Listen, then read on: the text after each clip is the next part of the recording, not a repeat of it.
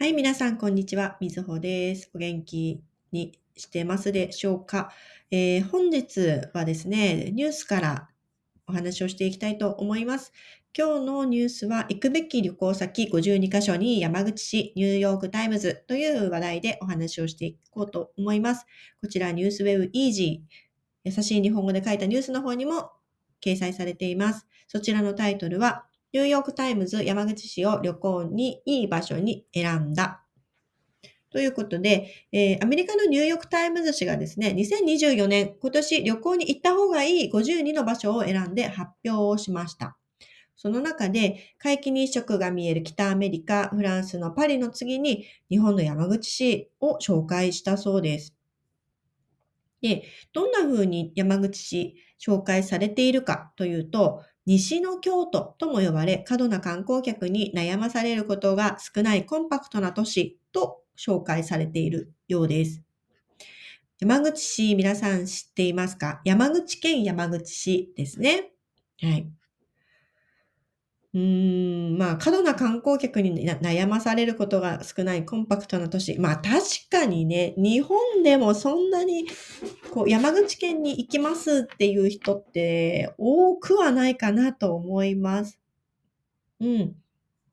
で、山口県何があるかというと、えっと、国宝の、これ、瑠璃光寺って読むんですかね。えっと、五重の塔五重塔のほか、えー、昔ながらの喫茶店とかおでん屋さん、鍋料理をカウンターで提供するお店、それから温泉なんかも紹介されているみたいです。はい。で、えっ、ー、と、お祭りも紹介されていますね。山口の夏の風物詩、風物詩といえば、まあ、夏といえばこういうのが有名ですよっていうことですね。夏の風物詩、山口祇園祭り。も7月に開催されることが増えています。としています。去年2023年は、えっと、岩手県盛岡市が日本の中では選ばれました。で、え、なんで盛岡選ばれたの？っていう感じではありましたね。私、正直そのニュースを見て。盛岡って、まあ確かに、あの、有名なものありますけど、そんなに魅力があるのかなって 正直ですね。すいません。盛岡市の人も申し訳ありませんが、と思ったんですけれども、えっと、ここのニュースに書かれているんですが、えっと、このニューヨークタイムズで取り上げられたことがきっかけになって、外国人の観光客がすごく増えてるそうです。で、で今年の冬に、えっと、冬からか、冬から、えー、日本を旅行している私の学習者さんがいるんですけど、その方にも盛岡のことは紹介しました。もしかしたら行くかもしれないですね。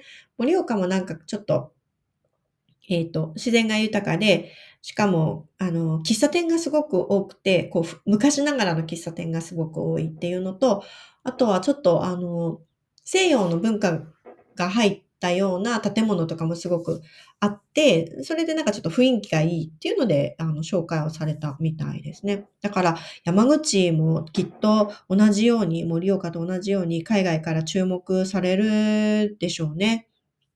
はい。で、えっ、ー、と、山口市に住んでいる方たちのインタビューもここに書かれてるんですけど、ちょっとなんか面白いのが、えっ、ー、と、行くべき旅行先に山口市が選ばれたことについて、市内では観光客が増えることへの期待の声が聞かれました。とあって、20代の女性がこんな風に言っています。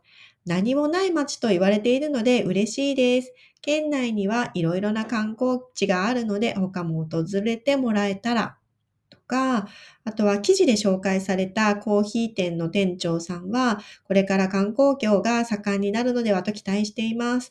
市内には小さなコーヒー店がたくさんあるので、山口市のカフェ文化を楽しんでほしいというような話もしています。はい。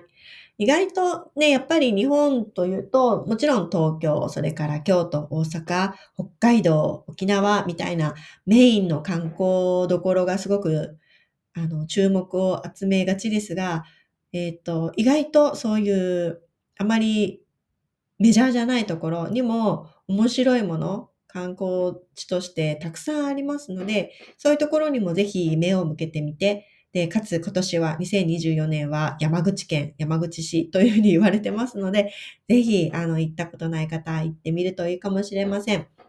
えっと、山口はですね、えっと、中国地方というところにあります。西の方です。福岡、えっと、福岡に近いですね。はい。